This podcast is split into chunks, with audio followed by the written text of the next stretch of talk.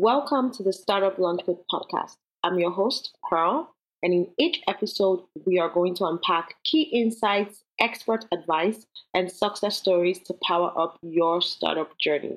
Let's make your entrepreneurial dreams a reality. Once again, my name is Pearl, and I'll be your, so to speak, moderator host for today. And um, yeah, so if you're on here, definitely share it so that people know and join in. And personally, I'm pretty excited about this topic because I truly believe that great companies are built by great founders, great ideas, but more importantly, by great teams of A players who are able to like catch the vision and like just bring their A game to bear. So I'm really excited about this topic. It's one that is I, I really love. Um, and we've got a great lineup of speakers, like I said, to talk about this. So um, I'm going to run through who they are, and then I'm going to give them a chance to introduce themselves and their companies and what they do, and then we'll get started into the topic for today. So first up, we have Williams Fatayo. Williams is the co-founder, CEO of truQ. Um, we have Nnanke Essien. She's a lead strategist at Sisa. Um, we have Victor Emaye. He's the CEO and co-founder of Chekker. And then we have Scott Fleming, the CEO of HireMango. So, you guys, thank you so much for joining us. Welcome. And so, I'm going to hand it over to you guys, um, our speakers. I would like you to um, kind of like introduce yourselves and basically your companies, what your companies do, so that everybody on the call knows before we dive into the topic for today. And then um, Zion will come up at the end and also introduce himself as well. So um, let's start off with Williams. Hi, everyone. Thank you very much. Um, my name is Williams. I am the CEO of truQ. And everything we're trying to do at truQ is to plug in technology into what is a very chaotic logistics space. Um, connecting businesses, individuals with logistic needs to the closest vehicles in real time. Um, helping them just service all of their logistic needs in the most efficient and the smartest way possible. Then building layers upon layers of value added services that really makes it a awesome, awesome experience. Uh, it's a pleasure to be here. I absolutely love the conversation. I would always say that um, a bad product, uh, a bad idea, uh, or, or a great idea can fail with the wrong people. But with the right people, any idea would win. Um, if the idea they have now dies, they'll pick up another one. Um, so I'm absolutely thrilled to be here. Thank you. Thank you, Williams, and I so agree with you. That is so true. Okay, um, um, Nnanke, let's go to you. Um, my name is Nnanke, like I said earlier, and I'm a business consultant. My focus is basically um, to renew, transform, and preserve, you know, the vision of African-led businesses or businesses within Africa. And I run a consulting company called Sisa, and typically uh, our services are focused on um, integrated business transformation and HR services. And our focus, really, like I said, is ensuring that the African story is really heard by you know, ensuring that culture, you know, stands as the main competitive advantage for these businesses. Thanks so much. And we definitely hope you feel better soon. Thanks for joining us. Okay, Victor.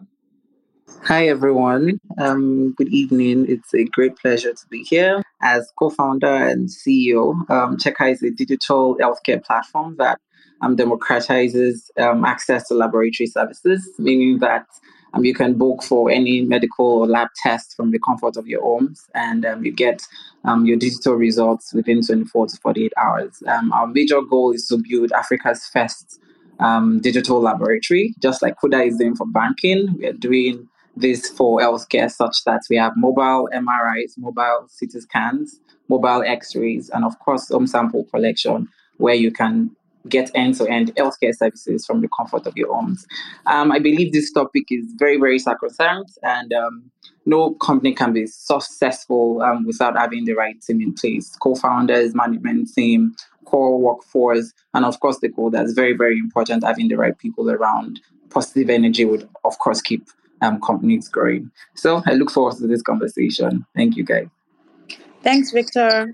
Um, yeah, and that's um, Scott. Thanks, Pearl.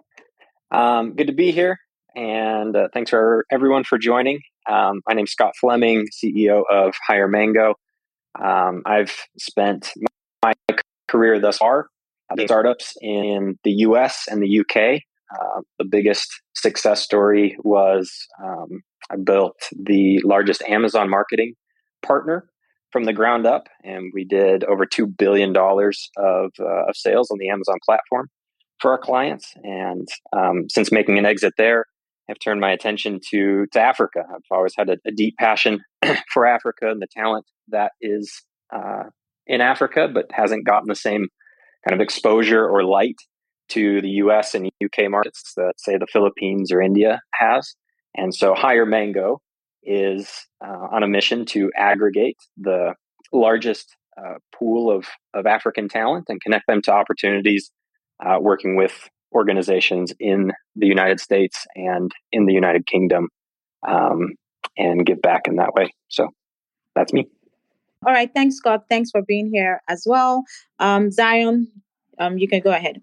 All right. Thank you, Pearl. So um, I'm Zion. I'm one of the co-founders of Startup Launch Code, which is a growth-focused agency for startups. So we work with startups across the board, industry, all industries basically, and um, go-to-market strategy, identifying, you know, who the um, early adopters are for your solution and everything else. So we are just like um, um, growth oriented. Anything that has to do with growth for a startup, that startup launch code for you. So that's for me in a nutshell.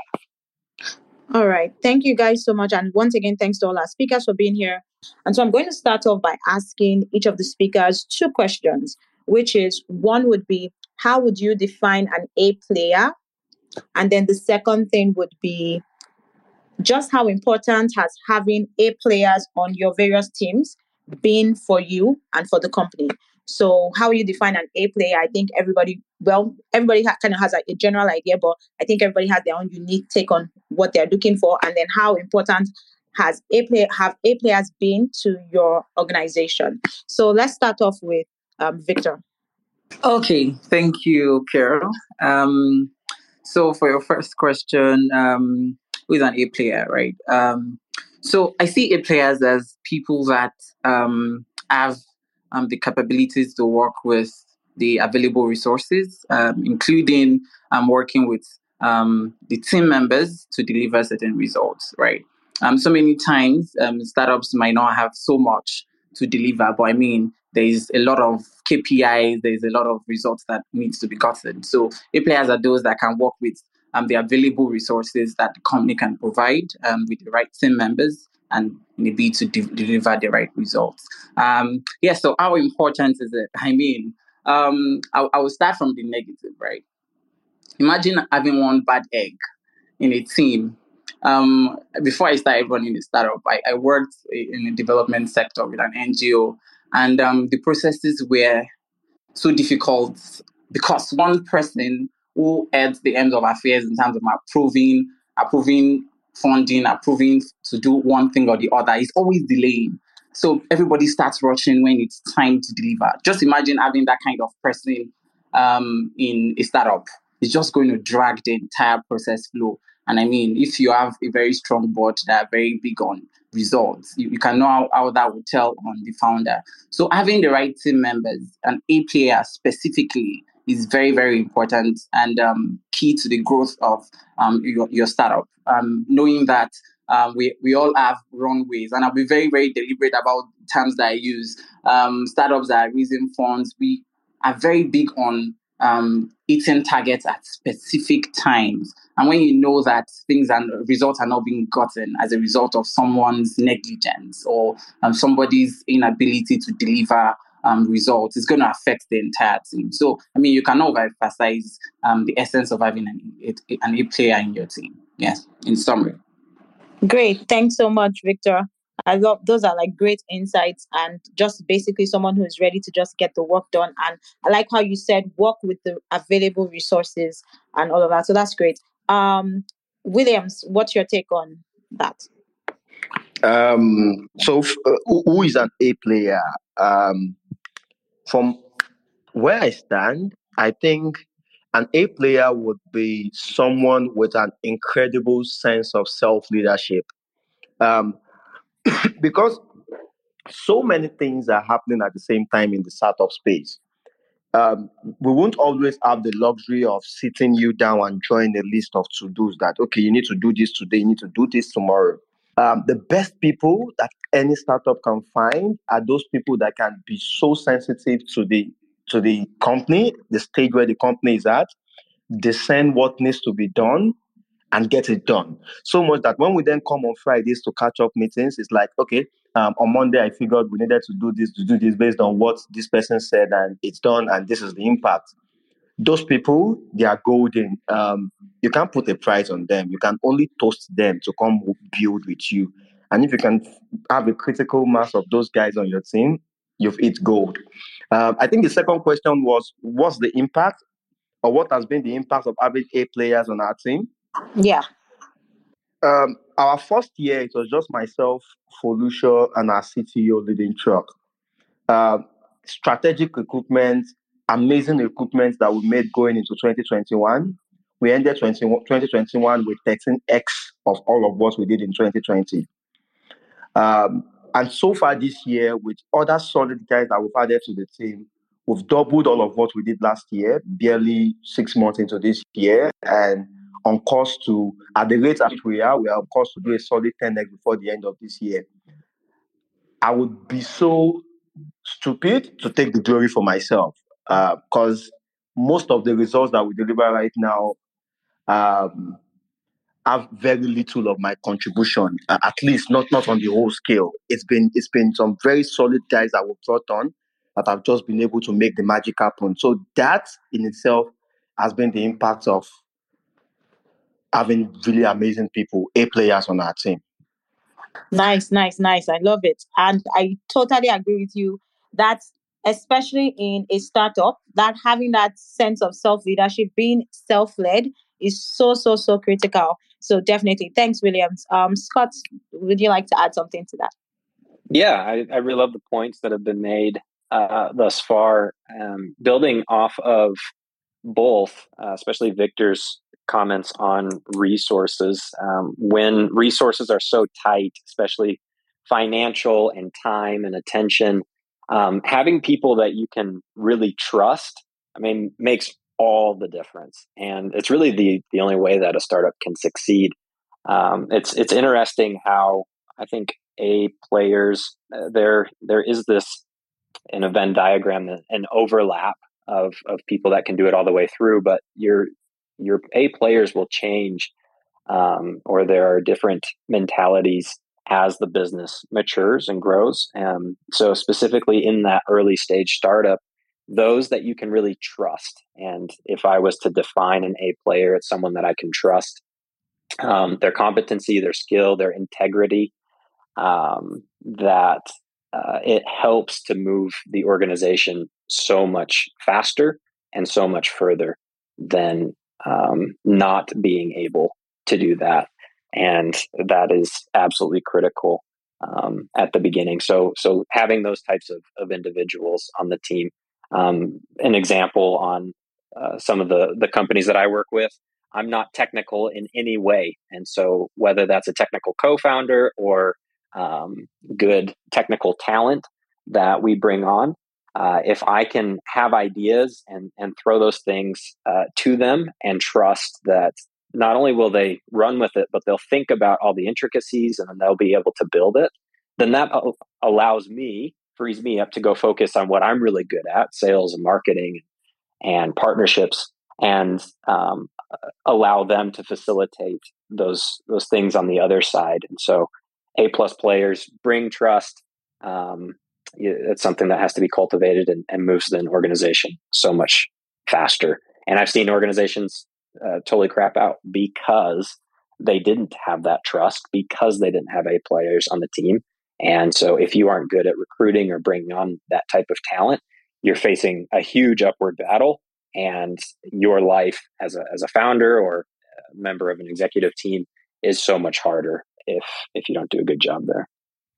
Yeah, thanks, Scott. I think I think you hit something really true there, like trust, and I think Williams also touched on it because if you don't have people you can trust, you really can't like let go of certain things and the, as a business owner founder you need to there are some things you need to focus on but if you're stuck in the nitty gritty you can so having people who you can trust to like really take things on is really key. And so i agree that is like definitely key for a players. Um nankem all right, thank you very much, and thanks for all the comments so far. Um, for me, I think that an A player is a vision extender and a vision enabler. Um, there are people whom you share the same values and with together, and there are people who are basically resourceful and, and result driven. Um, you agree with me that when you're starting a business, there's just so your resources are li- limited and quite scarce, but there are so many moving parts as well where you need to have people filling um, multiple um, opportunity or multiple roles within the organization. So you need somebody who is able to, you know, see beyond where you are and basically think through those processes to ensure um, success, long-term success. So I think um, an A player is a vision extender. Now, um, it's important for you to have such people within your team. So um, when we started Sisa, it was just two of us, you know, and you know somebody you can think through it and have you know, same conversations that can lead or deliver results is basically who you want to have. And that's what we had when we started. Um, there are times when, as a CEO, as a startup CEO, you are frustrated to your teeth. So you need somebody who basically keys into that vision and understands your vision enough to be able to drive you towards seeing um, the towards seeing the borderline, basically. So I think that an A player is a vision extender and it's very essential for you to have such a person on your team. Yeah, thanks so much. Thanks so much. That keying into your vision is also key.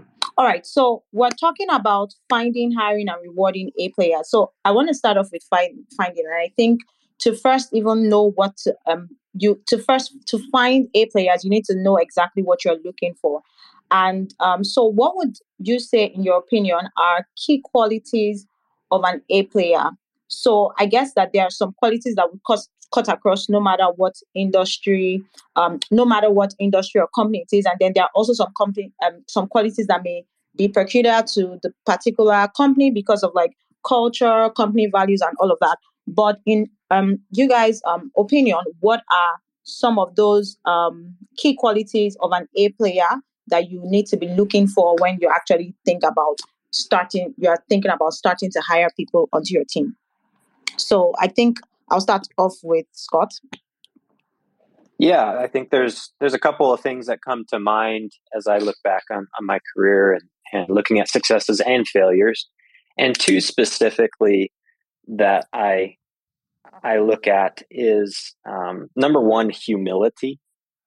Um, there's nothing worse than being uh, in a close work engagement with someone that thinks that they're right and they're they're a know-it-all, um, and that uh, just breeds lots of of problems. I've um, come to to learn that those that uh, have an abundance mindset versus a scarcity mindset um, uh, make a huge difference when it comes to not only like negotiations, but just especially at the beginning stages when the resources are so tight. I keep coming back to that, Victor. Um, those that that uh, we we call it penny pinching here in the states, but are just so concerned about every little teeny tiny thing, um, and don't grasp the bigger picture and aren't willing to sacrifice for that, and and um, don't have that humility to display. Um, it, it, creates a lot of problems and um, creates that friction that that gets gets rid of trust.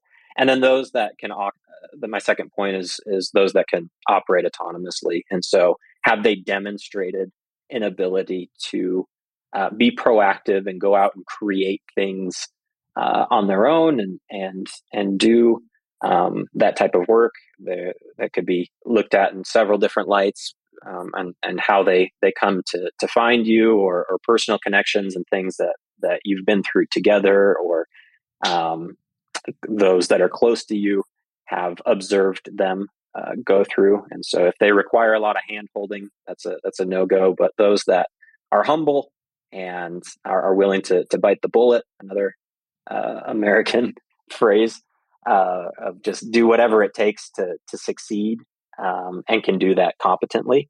I think that that really really helps. Um, and sets us apart, those A plus or A, A type players.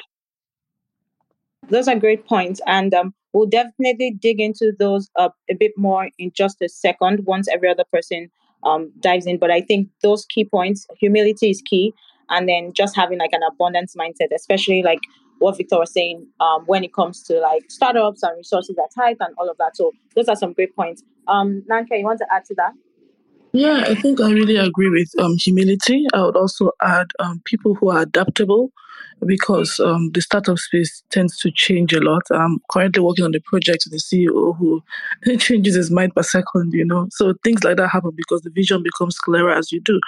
So you also need people who are adaptable and um, are able to work within those terrains. Um, I mentioned before that you need people who are resourceful. Yeah. Um, people who are also empathetic. Um, if we think about what has gone in the last two years, you realize that the psychology of um, people within the work industry has changed a lot. So empathy is one key skill um, that I think will help more people to navigate the waters of the changes that are going on in the market space. Um, beyond that, I think you also need people who think differently, um, different from the norm, from the norm, and people who are lifelong learners. Because um, as you start up, there's a lot of information that goes around, and there's a lot of um, new knowledge, or basically knowledge that can be transformed into you know basic action plan is required. So people who are committed to long term learning, you also need you know are also qualitative when you're trying to p- pick up um, A players. Many people also think long term um, because you also agree with me that there's a lot of migration of skills within um, the African continent or even within Nigeria as well. So um, you pretty much want people who also are long-term thinkers and not necessarily those who just want a means to an end. If you have those people on your team, you might not be able to go far um, in your startup. So that's what I'll add to that. Yeah, yeah, yeah. I totally agree. And I think you touch on something that is really key, especially with the migration of um, talent. Long term is key when you're um, thinking, looking for who to hire. So um, yeah, we'll dig into that. Um, Williams. Yeah, thank you very much. Amazing um, characteristics or characteristics. Hey, Jesus, English. Um, anyway, um, I think the very first flag of this person is solid for me would be that the person is smarter than I am on their role or expertise. Um, you that's an A player on their own space within their own space or within their own job description or job terrain, they are smarter than I am. They they can do it better than I am. That's one. Then secondly, the person has to be a team player, irrespective of how smart you are. If you can't um, harness the weight and the um, expertise of everyone around you to get the best result, um, then your smartness goes to the dustbin. Um, I think team players are also being a team player is also a very key characteristic characteristic key element or key sign of, of an A player. and um, another thing would be um, I listed uh, ambitious as the third because um, whenever I'm hiring, one key question that I ask is, "What is your plan for yourself? What do you see yourself in five years?" And sometimes it might come up as a cliche question, but more often than not, I'm trying to evaluate for how ambitious are you? I knew as at my 500 level that this was going to happen. I didn't know how, I didn't have it figured out, I didn't know I was going to walk towards where I am right now, but I knew it was going to happen. Um, so whenever I have that conversation with um, potential hires, it's, it's from a place of how ambitious are you? Because people that are very ambitious, people that don't settle, people that know where they are headed and will do anything to get to where they are headed, um, have, they have a different energy that they bring to the team. So much that it then becomes my responsibility to figure out how do I leverage the fact that they've opted to come build with me to help them fuel their own ambition. I, I, how do I commit to helping them get to where they are going? So ambitious people are also very um, super interesting A players, then builders. If you have someone that has only done, okay, this might sound controversial, but if you have people that have done that that haven't built anything, they've not done a side business, they've not tried their hands on anything, They've not um, taken anything from zero to one before. They don't have a side hustle. Um, they may be good, but they bring a different energy to you when when you compare them with guys that probably have side hustles that they are actively building right now, or have done something before that they, they've created something. Builders, creators, guys that, that understand take out how to bring forth stuff out of zero, take stuff from zero to one, are also very. They're also that's also one key element that I've seen in the best people that I've gotten to work with, uh, best people on my team right now. Um, I, I, think they, they, they just get it, they get it differently. They, they understand it differently. They understand what needs to be done part time to move from whatever level we are to whatever level we need to get to. So I think those four, um, smarter than I am on their core role, team players, ambitious and builders, are my four key signals of this is an A player. Mm-hmm. Pearl, can I chime great. in on something Williams just prompted? For yeah, me? definitely. Go ahead. Um, one of my favorite interview questions, and this is practical um, uh, use case, is uh, the problems that I'm dealing with. Um, bringing that up in an interview and having them help me to solve that issue, just so I can see what it's like a, uh, a little bit, like uh, working with them, getting their thought process, how they attack a problem, what they think. Um, I think that's really a really cool way to um, to interview as after you've developed a, a, little bit of a relationship and and to get a feel for their competency. Are they better than me? How are they how are they um, uh, looking at problems and how might we we work together? So just something i've seen really effective in interviews. Yeah yeah that makes that makes a whole lot of sense and just seeing how they work real time i guess um, would be very um, useful. Um, yeah, we're going to dive into um, some tips for hiring. Um, Victor, do you have anything to add to the? Um, do you have anything to add about um, what what your qualities? Yeah.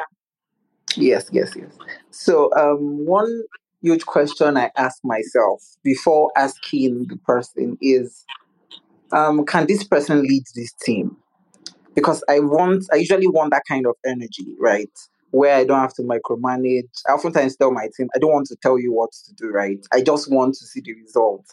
So I mean that those kind of people are the kind of people like that I want. So when Victor is nowhere to be found, um, can the team move? Can the company grow if I'm not around? So um, can I multiply myself in this team or even find someone better? Someone um, like William said, someone very ambitious.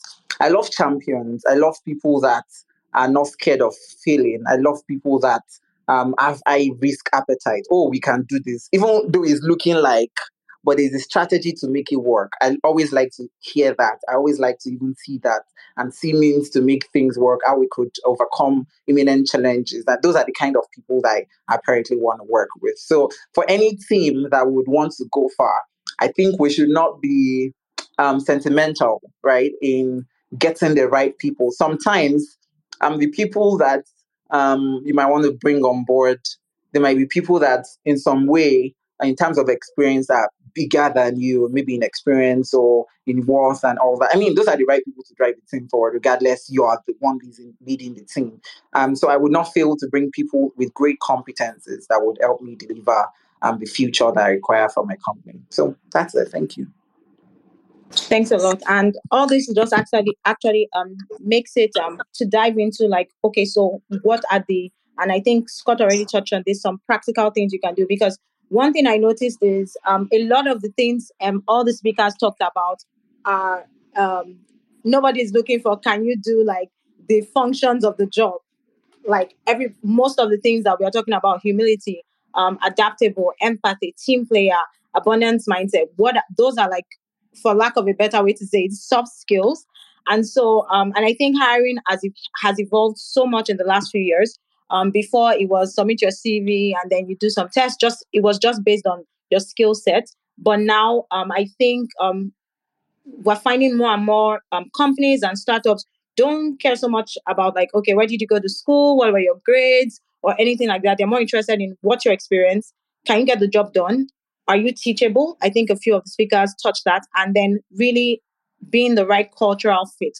So um the next question I would like to ask, and I think Scott jumped in as um already was like what would be the right way to um, structure your hiring process, especially having in mind that you need to find, um, you need to be able to test people with for some of these nuanced soft skills. Um, what is the right way to probably structure your hiring process? So, for a better way, um, for lack of a better way to put it, and I guess you guys understand me. Um, let's see whether we can chip in on that. So, any of the speakers can like jump in um, if they want to. Okay, I see Nnanke wants to jump in, so definitely, yeah. Okay. All right. Um. So um, I think like you rightly mentioned, recruitment has evolved over time, and um, if you listen to all of the answers that um the speakers had said earlier, this is basically based on um, human behavior because pretty much that's what extends um, the line of sight for your business. Um, a lot of times, some recruiters are very focused on creating fancy job descriptions. And I think we need to stay away from that a little bit and bring forward really the DNA of the company. So if if for instance you the job you're providing does not have travel, does not like does not have travel, and the person that you are hiring likes to travel a lot, it it's, it's, it's a no-brainer that person will not be excited on that job for a long time. So you want to bring forward the things that are essential about your organization. What kind of company are you? What, kind of people are you looking for to be on your team, right? So if you want people who are very adventurous, people who are ambitious, like um, uh, one of the speakers rightly mentioned, if you want people who want to be in an organization that is fast-paced, an organization that is, you know, that has has the goal of being in multiple locations at once and whatnot. You want to put those forward first so that you're getting people who are excited about such things because um, people have gone beyond just the technical aspect of the job, but to who can be on the job and what you can do. And then the other part is also um, the scenario based questions. I was going to touch on that, but Scott already mentioned it as well. It's important that you you um, you bring people into an environment based off of the problems you're currently experiencing or the problems you anticipate you'll have in your organization. That way you can tell who can bring up ideas that would push, you know, your goals forward. And then the last thing I was going to um, the last thing I was going to mention as well is that you need to also you want to create an um, an environment where people are excited to be a part of your team. So, what does your employee branding look like, or your employer branding look like? What are people talking about your organization? What people saying about your organization? Because if I want to come somewhere, I want to come somewhere where I'm going to stay for a long time, where I'm going to be excited about being. Do you get? So, um, like I mentioned, you want to hire with your values in mind. You want to hire with your culture in mind. You want to um, ensure that you're creating scenario type environments where people can um, solve the problems and you can see exactly how they act. And then, most importantly, you also want to test for personalities. Um, I know you mentioned testing before, but personalities are very important um, when it comes to your organization. For instance, if you are um, if you are an organization that has that is more results driven, you don't want to hire people who are um, basically um, what do we call? What, what we call in the DISC personality test, people who are um, outgoing because outgoing people like to tell a lot of stories and forget about the results. So when you focus on personality tests, it tells you the kind of the, kind of personality you want to be more dominant in your environment. So that ensures that you have people of like minds and people who are who will continue to do everything required to you know push the vision alive and then bring the objectives to bear. So that's what I'll add. Thanks a lot. Thanks a lot. And um, I, I love the last point you touched on. And I actually totally agree with you. Like in terms of tests, personality tests, I think they're becoming more common. And I know for a fact that when we implemented that in our own organization, like just that little tweak, it was so, it just changed the way we were hiring and the way we are looking at people. So I think that's like a really, really great point. Um, yeah, Victor, do you have anything to add to like what's a right way to structure your hiring process? And also, like, especially when you're looking for some of these like soft skills and not just what is on a CV. Yeah. Okay, so um, it depends on the scale at which you are hiring, right? If I'm looking to hire for a particular posi- um, position, what I oftentimes would do is um, I would scout for people that are not actively searching for a job, right? Because those kind of people are stable people somewhere, and they're probably doing a good job, right? Look at um, um, how I could position the organization to suit their interest. Then, of course, um, they have to take a test, personality test, very, very important, just like the other speaker has said. Um, for me, I'm very particular about health. I'm, I'm, in the healthcare sector, and I would like to promote my business. Uh, here we have some packages um, called pre-employment tests, right, for corporates. And um, very importantly, I, I want to know the state of the mind of my staff, right? Um, so that they will not come in and they are off for two weeks and they are coming back in a month. They are using the HMO plan and everything is just going and they are not working based on healthcare issues, right? So pretty much as much as we are doing certain tests, we should not look the importance of knowing the state of health of um, our to be employees, knowing that they'll be handling highly sensitive roles that could affect the company, especially in their absence, right? These are like some of the touching points that I like to give. I'm sorry, let me just jump in on that a little bit. Um, Victor, you need to be a bit careful with that aspect, particularly alongside with Nigerian labor law, um, because we are not allowed to um, discriminate on basis of health. Um, so you want to also kind of reframe that a little bit so that it doesn't end up having adverse effects in the long run. Okay, okay, I get what you're saying, right? And now I'm particular about um, um, people with certain ailments. Now, because we're in the healthcare industry, you know that we are very sensitive. So just so you know, I run like a, an healthcare startup. So knowing that um, there are certain um, healthcare infections that you cannot use to like reach out to patients. For example, um, there is something called hepatitis B. You would not know until you are tested for it, right? So because we're in healthcare industry, we're in the healthcare sector, we are very particular about having them tested before they come work for us, if you get what I mean. So um, knowing that we go to people's homes, um, if we are not sure of um, how strong our, our, staff are, we, we cannot just tell them to go to people's homes to take samples. So that is like for my own organization. So and some other organizations also do that. So I mean, um, and it is relative to the organization. So for healthcare companies, for some, it also depends on the recruiter, right? They can determine these banks also do um, they do um, for employment tests to know the state of mind of of their um, staff or to be employee. But I mean, thank you for that. All right. Thanks, Victor. Thanks, Victor. And then just something else before we jump to the next speaker. I see, Tayo, you requested to speak. I guess you have a question. We'll take questions shortly, probably in the next five to 10 minutes. We'll take questions. So definitely sit tight. Um, yeah, so I just wanted to mention that. And if any other person has a question, just request to speak We'll get to you in about five to 10 minutes. Um, Williams, do you want to say anything to um, the. Yeah, yes, um, thank you very much. So, um, practical steps to finding A players. Um, like, uh, like Scott and like I think it was Scott that mentioned it earlier. Uh, case study, um, talking to a potential hire about a problem you are having, and just see how they are how they think. They may not really have the solution, but just seeing how they think. Because in seeing how they think, by the time you have problems and you bounce ideas off each other, you can almost bet that a solution will come out of vibing with this person. Four things that I usually try to evaluate for. I, I, I try to check for skill set fit. I try to check for skill set fit. I try to um, test for innovation fit. Um, when this person sees problem, do they just drop it off or do they try to figure out how to move around or move over or move there? Then I also t- try to test for character and, and, and culture fit. You you can then figure out how to contextualize that to your own use case or whatever problem you are or whatever point you are in at that particular point in time. Um, but for the for the sake of so many people on this course who may or may not be founders, um, how do you also position as an A player for founders that are looking to hire A players? Um, I think it, it, it's another side to that question that I, I, I would like to touch point on again. Um, one that I've seen work very much always is talking about what you know, the knowledge that you have that solves a major problem um, on the position that you are hunting for or trying to um, uh, um, lock in.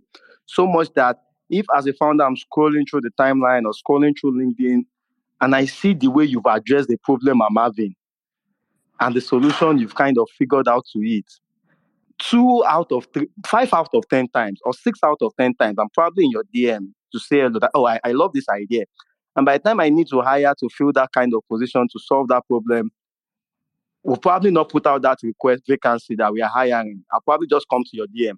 Hi, do you want to have a conversation? We're trying to bring on someone around this that's probably there are about two, three, four people on my team like, like that.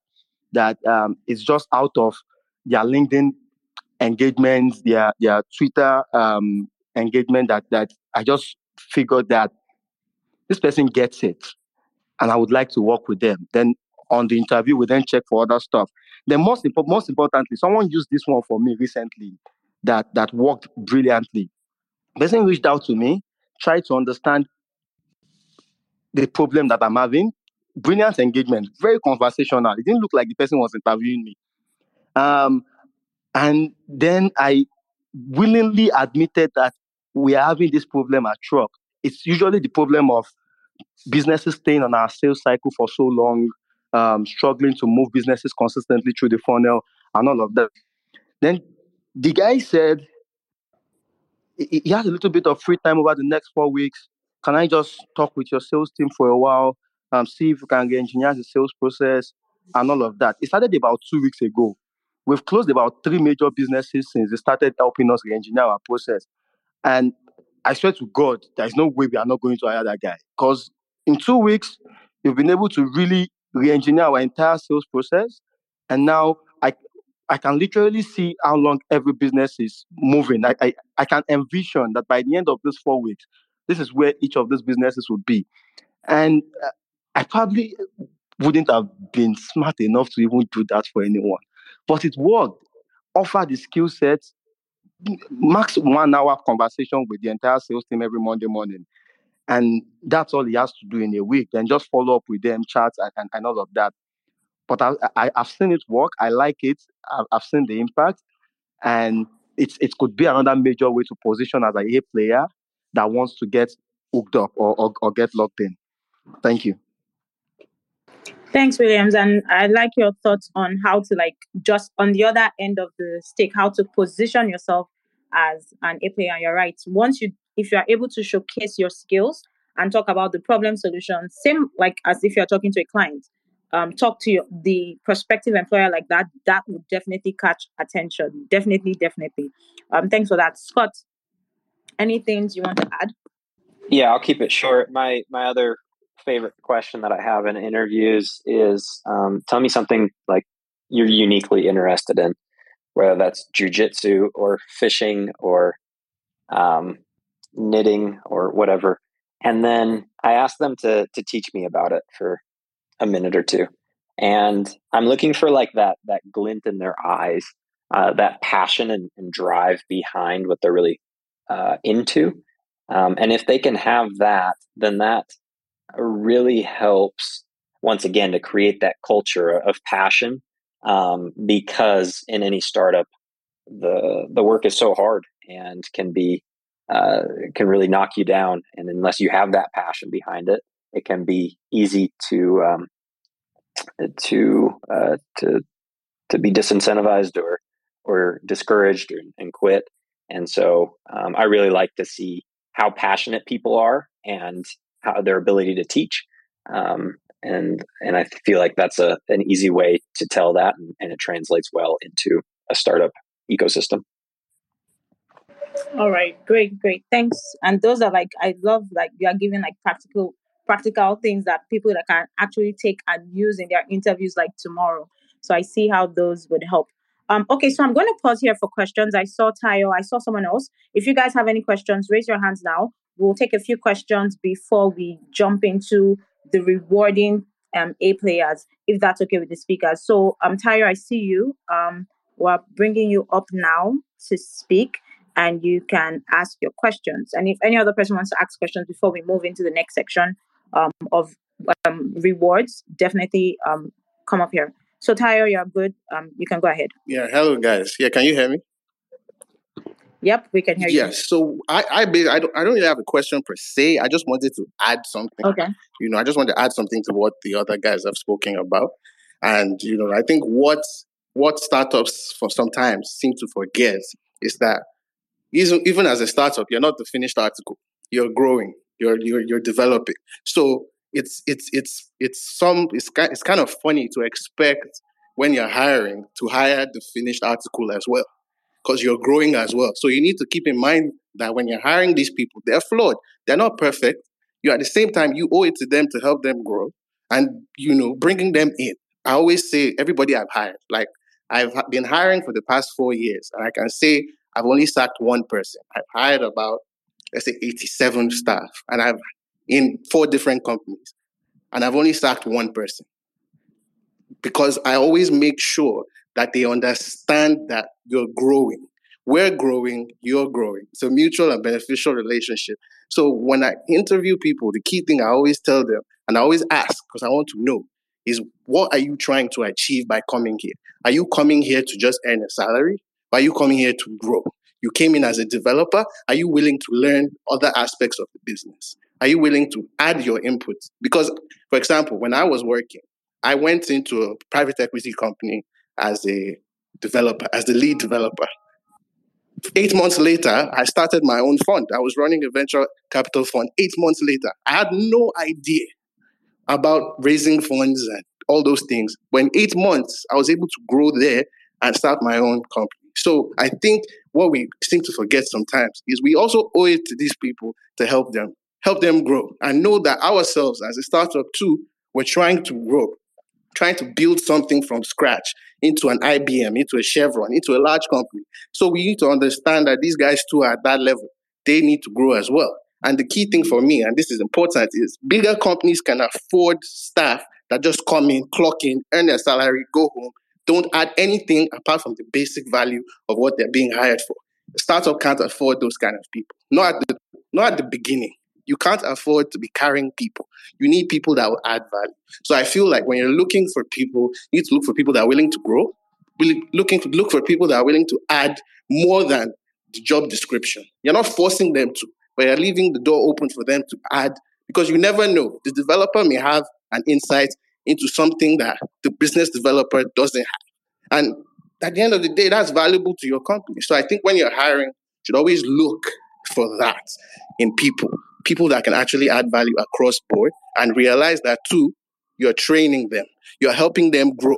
They may outgrow you eventually. That's great. But at the same time, if they do outgrow you, that means that they've developed to such a level that they've actually helped your startup grow.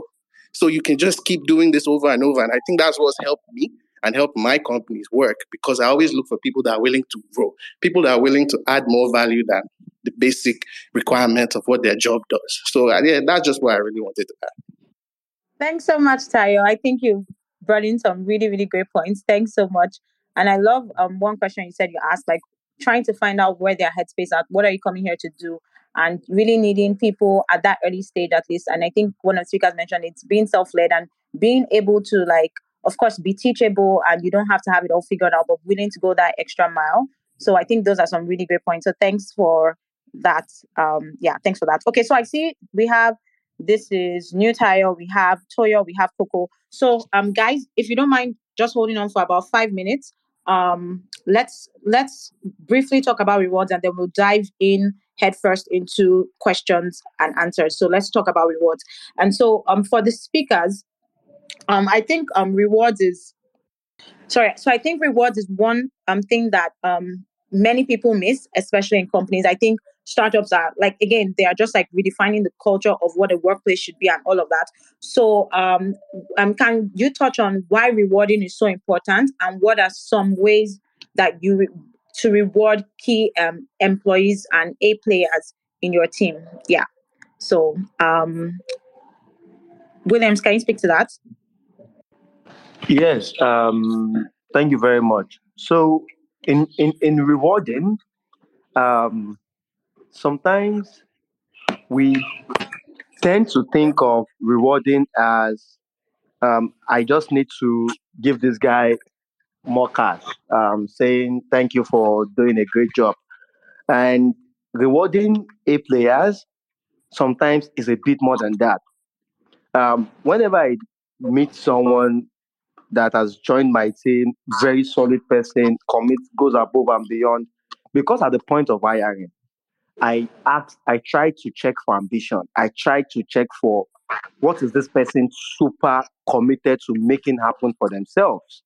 Um, my ultimate reward or my biggest reward for an A player joining my team and going above and beyond to help us build truQ is me then intentionally making out time to invest myself into that person's personal ambition.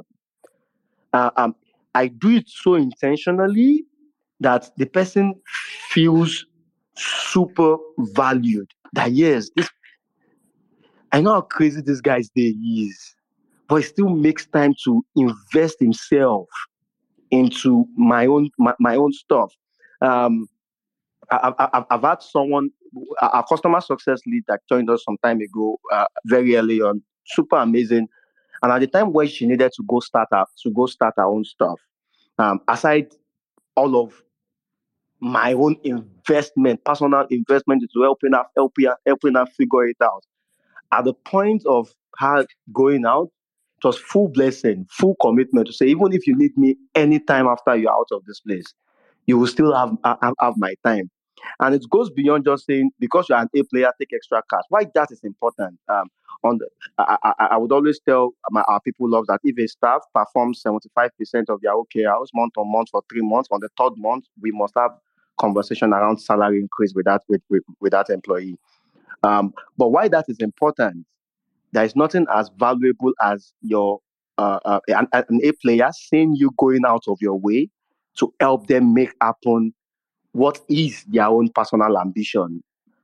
And, and that is one of the biggest reward I can get that I could also give um, to an A player. Thank you. I love that. I love that. And I, I love that you said it kind of goes beyond money because I think uh, many times when you say, okay, what reward? It's always cash is the first thing that comes to mind.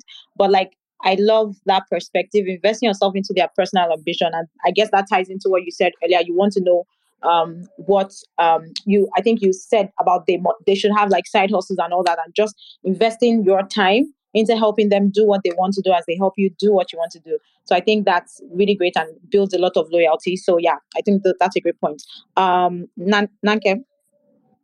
Uh, thank you, William. That was very brilliant. Um, you took the words right out of my mouth. Um, rewards are not only financial, but is investing in the human being himself or herself, as a case where um, I think as leaders we need to learn to treat people as humans and invest in them, because when you know what people want and you invest your time in giving them, in turn they will do what you want. And I've seen that happen in the tiniest of industries or in the um, littlest of skills to even the biggest of skills and whatnot. I think another part of reward is integrating people very quickly into decision making, because um, as you ascend the ladder of motivation, you find that more people want to get into the points where, you know, their quote unquote ideas are heard. And whenever you're interviewing, you hear that a lot. I want to be in an environment where my ideas are heard. So integrating people very quickly into um, decision making, into um, being a part of, you know, what you're building real fast also um, stems as a reward. Now, another part is also creating um, what I call an ownership path for your um, clients or for your staff and not necessarily a career path because a career path just um, focuses on you, you as an organizer, just you.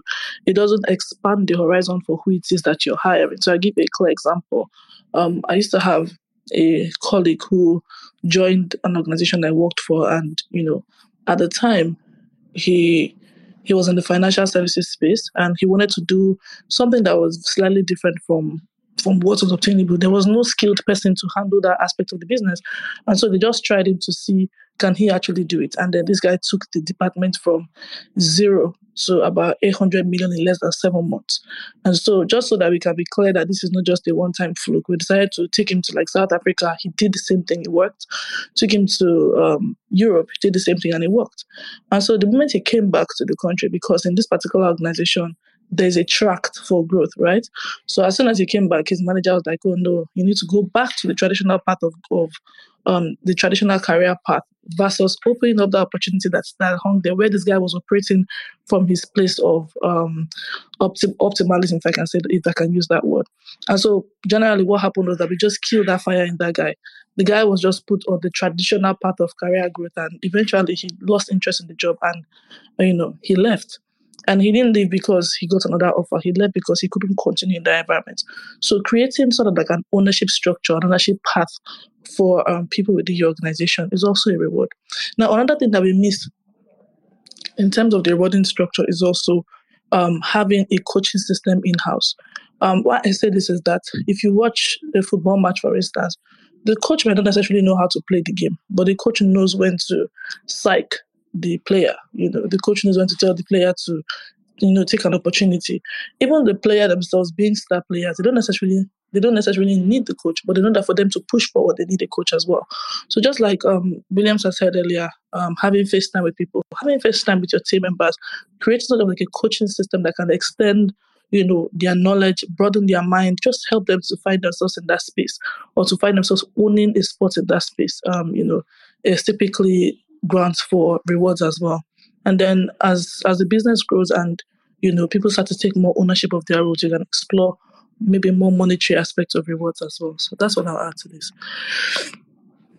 Thanks, hey, thanks. Okay, Scott. Pearl, yeah, I, go I ahead. Have a, I have a hard stop, um, but I can give. Okay, go ahead. Last question, if you'd like. Um, yeah. So for me, it, it, all comes back to my first answer of of trust and um, flexibility.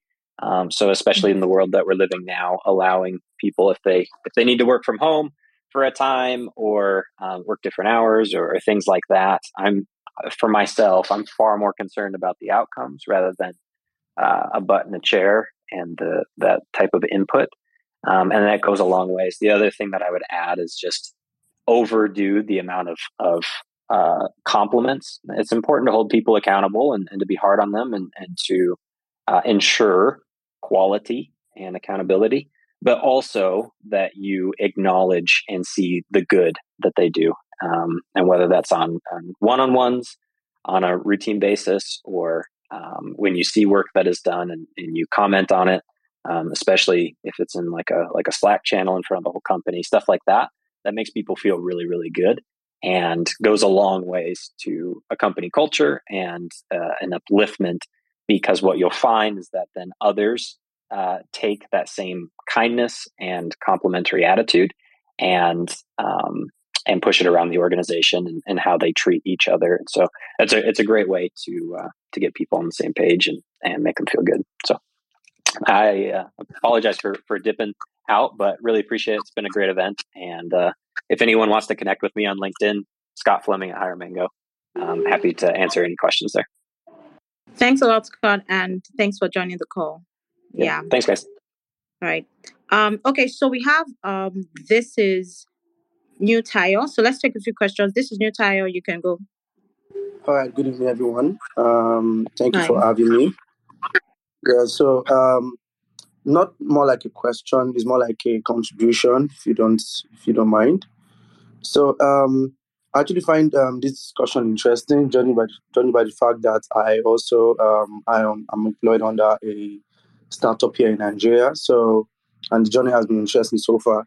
So, just a little thing I would like to add is um, judging by what um, an A player means to everyone, everyone has spoken. But yeah, my own idea of it is um, an A player tries to help out with ideas in situations where they have good knowledge and working solutions that could help in the grand scheme of things. So, if you you might be employed to do A, but you might have a little experience in B, and the person that is supposed to do B might not be doing so well in B, but maybe just you reaching out and um, trying to let the person know, okay, I have done this before, but this is not my thing. But you could try this, you could try that. It could work for you, and maybe do a little follow up just to make sure the person feels comfortable.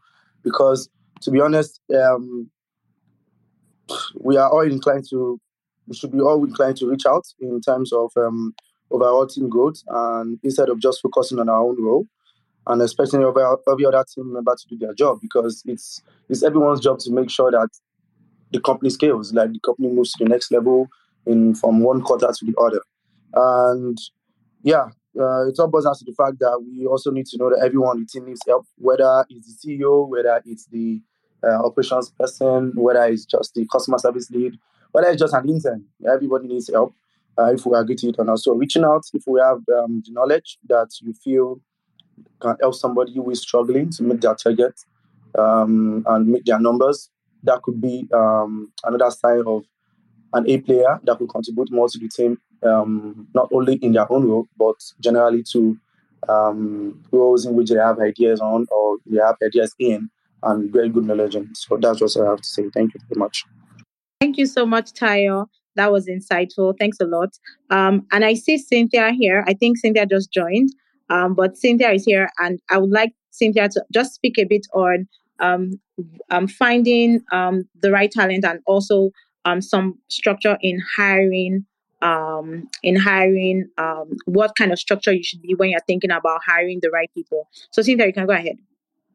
All right. Uh, thank you. Thank you so much. My sincere apologies for coming in this late. Hi, everyone. Just to confirm, you can hear me clearly, right?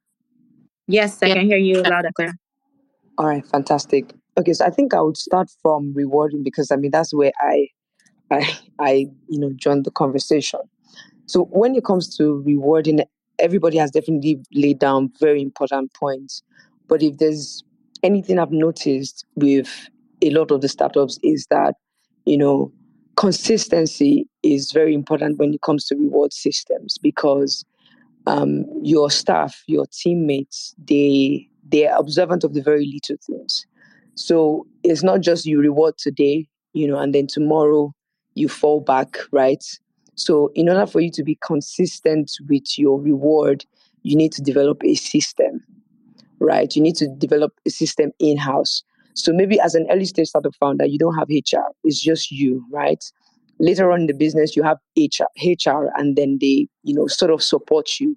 But um, early on, when it comes to building your startup, you need to have that foundational system ready you know so that whoever comes in comes on board as your hr they already see something that is working and then use that and join that with whatever practices that you know is you know is common in their industry right?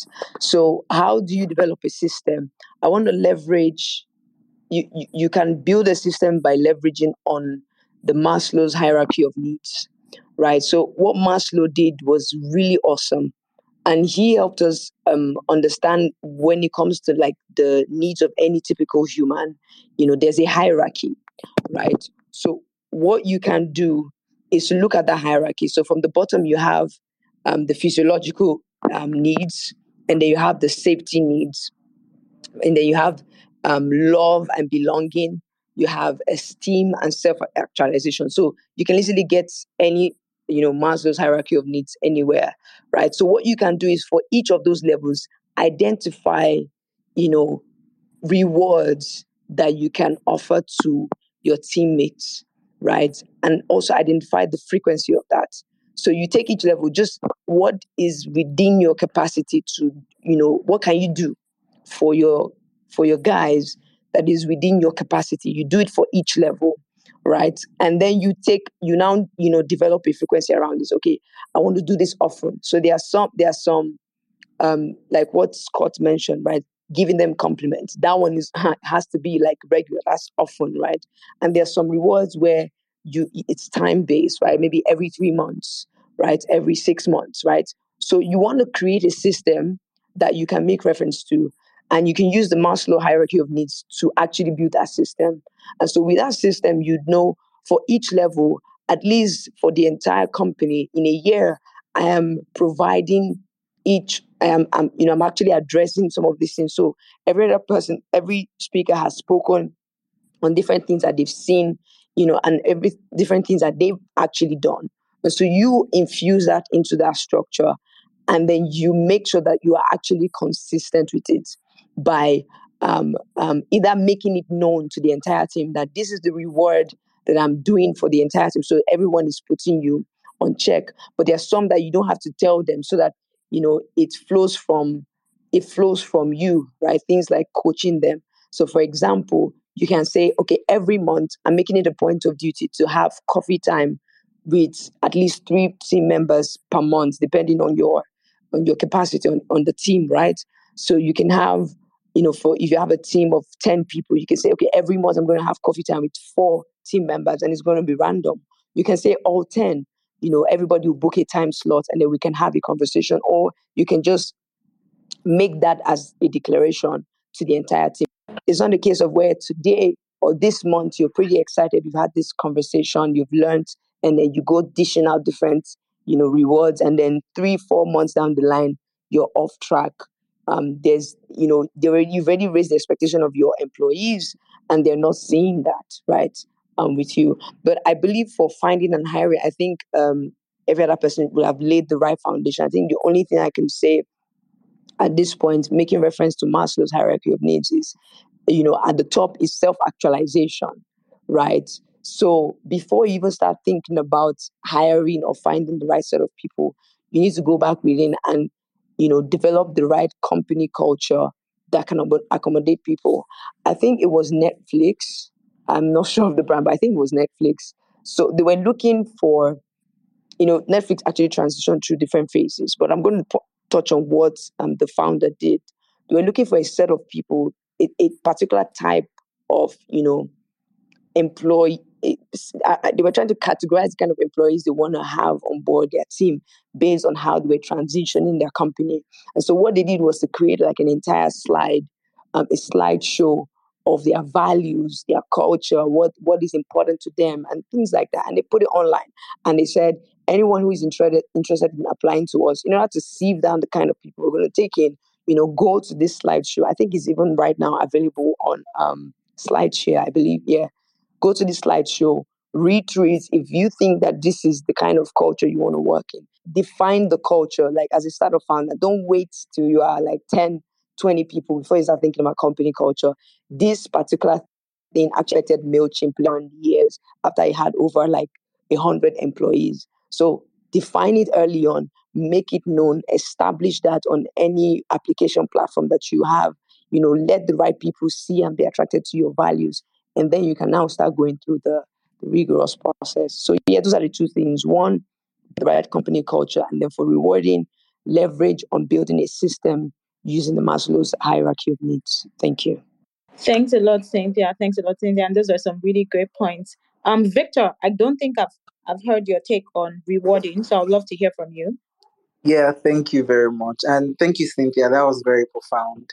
Um, yes, there was something that we all keep right? Uh, I knew that while I was trying to um, launch my startup, um, there was a friend I had in one company that told me about stock options.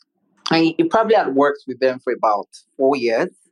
And he mentioned that he got some stock and he's looking to do some more years with them. He's been able to meet his KPIs and he was doing really well. Uh, it was very exciting. I was like, shall not go and work with startup like this instead of building from scratch and all. So um, for me, I think it's a very great way of rewarding um, um, team members that have stayed for a long while and haven't delivered on their job roles and helped the company grow, right? And part of um, what Cynthia said is uh, building a great structure. So if that is um, so, so some sort of um, um, reward that could be infused into whatever structure is being built, I feel very strongly that it could help keep some of your best hands doing really well, right? Knowing that there's um, something really um, long term, knowing that, oh, this company could become a unicorn someday. And no matter how small, um, whatever um, stock that is, um, it's going to go a long way in motivating them.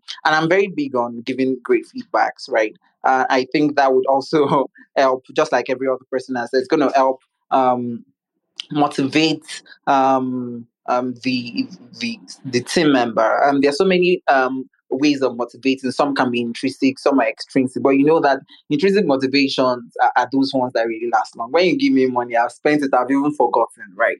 Um, but when you keep motivating, maybe you add value, you give some career advice, you send opportunities, and all that to the team member, it goes a long way, plays a whole lot in uh, helping that um, team member do a lot more and and drive the vision just like it would be or own. So that's my take. Thank you.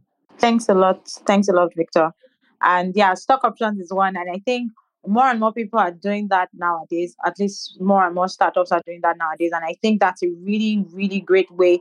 I think there's something about, um, in my opinion, I think there's something about having someone. So you want someone to have be self-led and to kind of like have ownership and actually them seeing like I own a part of this, like this is partly mine, like being like they see themselves as a part of it and the growth depending on them and them reaping the rewards from the growth. I think that is a very, very great motivator as well.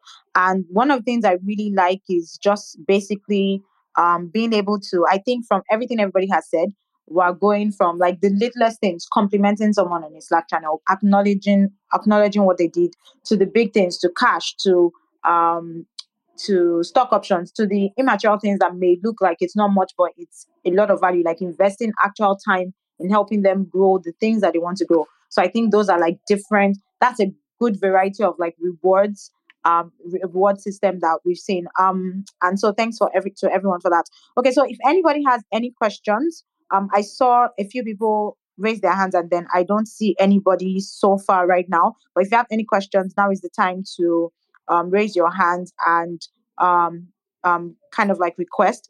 I have one more question, and I'm going to um, direct it to William based on something he said before, and then any other person can weigh in. And so, if you have any questions, definitely um, raise your hands, and then we'll take you right after this. So, I wanted to um, one thing you touched on was. I mean, one of the characteristics when you look for people is looking for people who kind of already have something that they're working on and, so to speak, have like a side hustle and everything. And um, there's a school of thought, yeah, a school of thought where it's like if people have side hustles, they'll be distracted and they won't perform optimally and all of that. So, what's your take on that? And also, in your experience, what have you seen with that? And any other person, as Peter Williams, can ch- chime in on that as well. One, I would like to say that that um, perception is from nowhere but the pit of hell. And um, if, if if if if you employ a really solid A player, A player knows how to compartmentalize.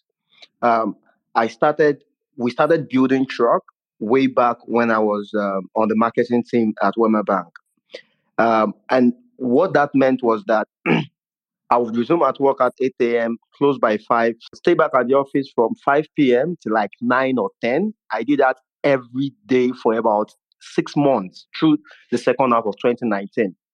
On Saturdays and Sundays, I will bring my co-founders, Folusho and um, Victor back then. Either we used Folusho's office on Saturdays and Sundays, or we used um, Marina, or we even um, go to each other's house to work to work from there.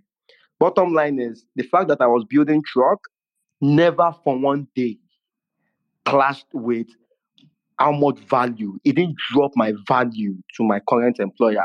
So much that by the time because my former boss back then um, would sit you down at the beginning of the year and ask you what's your plan for yourself for the year? And every quarter she would have a catch up with you that that plan that you told me at the beginning of the year how far have you gone with it? I did that in 2019 i told her about the idea um, at the beginning of the year that we're going to start working on it but maybe much later and and and, and all, all of that. Um, by the time truQ started picking up, she on her own, because she could see how much I was able to balance my work and the fact that we were building truQ, she would buy books for me. These are books that startup founders used to read. Though. This is my own gift to the company that you are building. She would she would link me up with people um, that understand the space and say, ah, this my boy is trying to do something.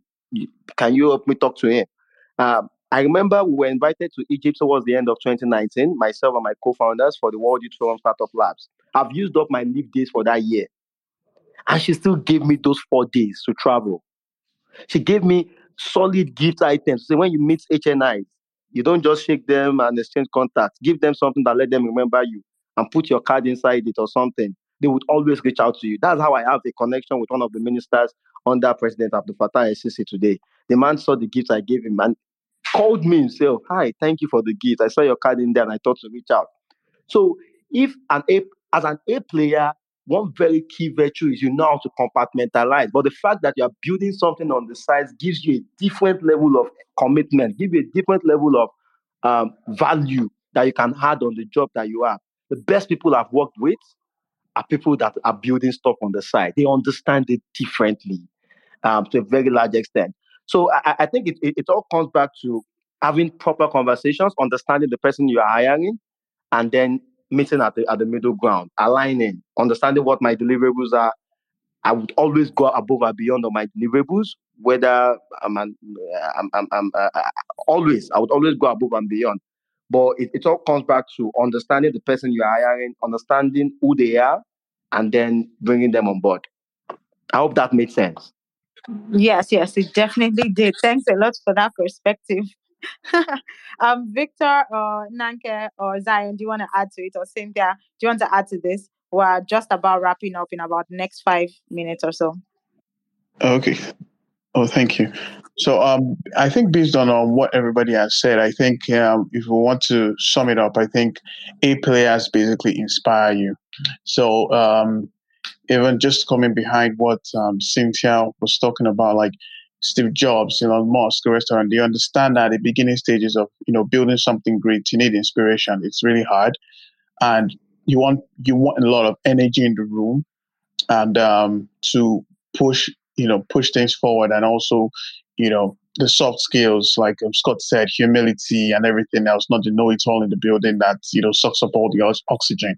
So I, um, at the core of everything, we, we live by like inspiration, you know, ideas come by inspiration, working with people inspire you to go from one level to the next. And even if, when you, if you feel discouraged, they help to, you know, push you further, you know, just by seeing what you're also doing. So I think that that's, that's it for me.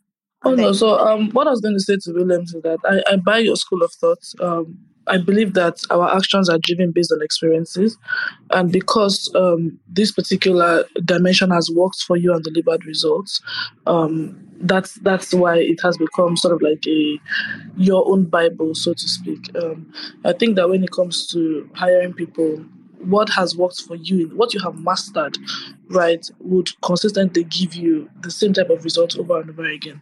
So I feel that um, leveraging what he has said, a lot of us as CEOs, we also need to master what has helped us to be successful and kind of systemize those as well. So that when we are hiring people we are hiring people on the back of um, those areas that we have also mastered or those things that have helped us to be successful and we can build on that and become better. So that's what i wanted to add to that Thanks so much. Thanks so much.